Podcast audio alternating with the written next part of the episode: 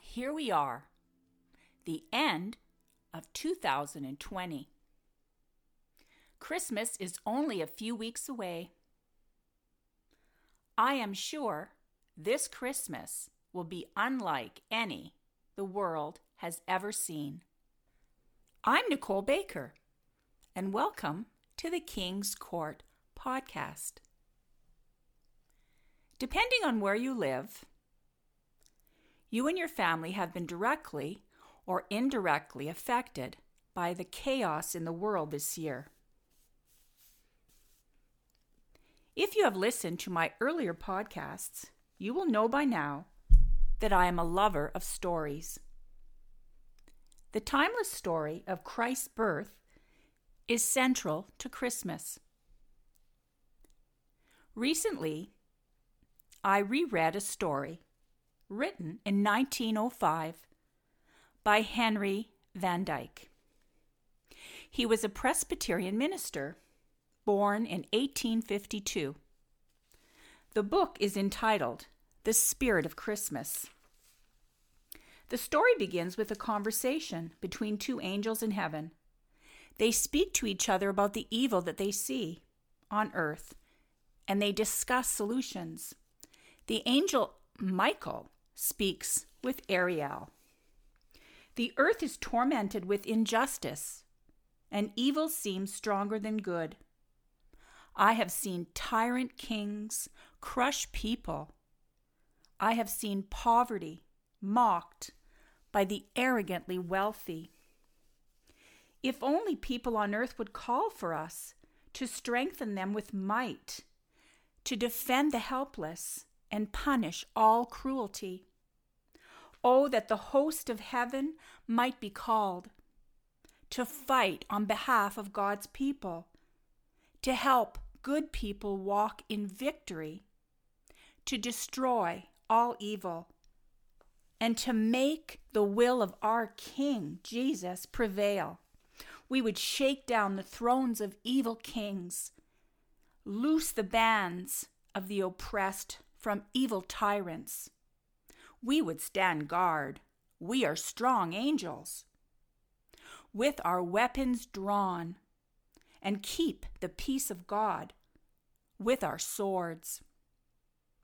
The conversation continues, and the two angels differ on their approach to how to deal with the evil they see. But one thing they agree on power corrupts itself. And man's strength, man's wisdom, apart from God, cannot save. The story ends with a Christmas angel coming and clarifying the solution. The angel is young, with golden hair he sings a new song and announces that the Son of God shall become a man, a man who would be born in humble circumstances and die a cruel death. His tears will be able to comfort everyone who cries. He is the Prince of Peace and the only solution to the problems of the world. He is the source of our peace, and we know him as Jesus Christ. In John 14, verse 27, Jesus says, Peace I leave with you, my peace I give you. I do not give to you as the world gives. Do not let your heart be troubled, and do not be afraid.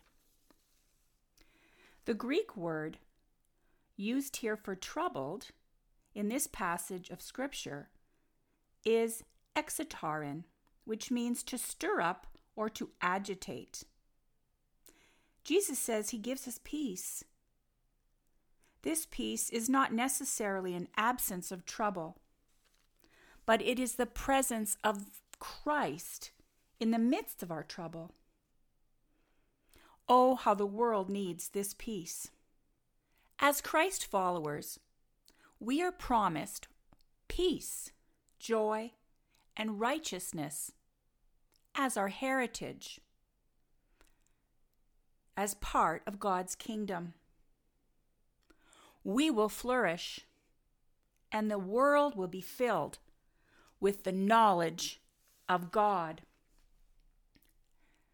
The gospel is called the gospel of peace. Romans chapter 10 tells us this. In Psalm 72, verse 3, we are promised a king who will bring us peace. It is God's plan that righteousness reigns in his kingdom, and this righteousness comes through faith. This is God's plan, and it is of the Spirit. The Christmas story is rich with so many truths. Mary's faith and humility, her strength and courage.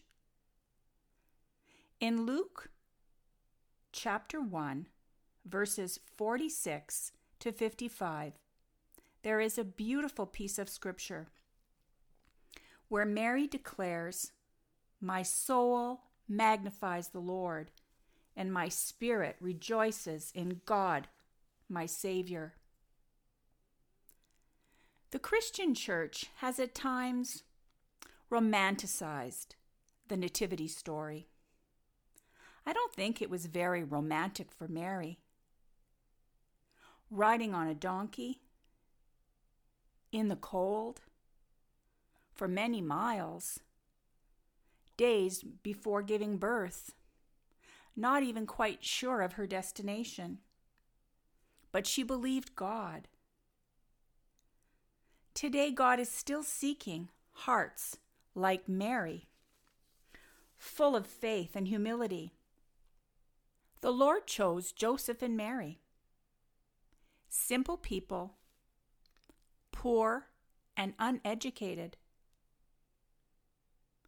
As I close today, I will read from a beautiful book by Kent Hughes entitled The Gift of Christmas. In Bethlehem, the accommodations were simple a series of stalls where animals were kept. On the day Mary and Joseph arrived, nothing at all was available not even one of these stalls. And despite the fact that Mary was already well into her labor pains, there was nothing available for them. No one would make room for them.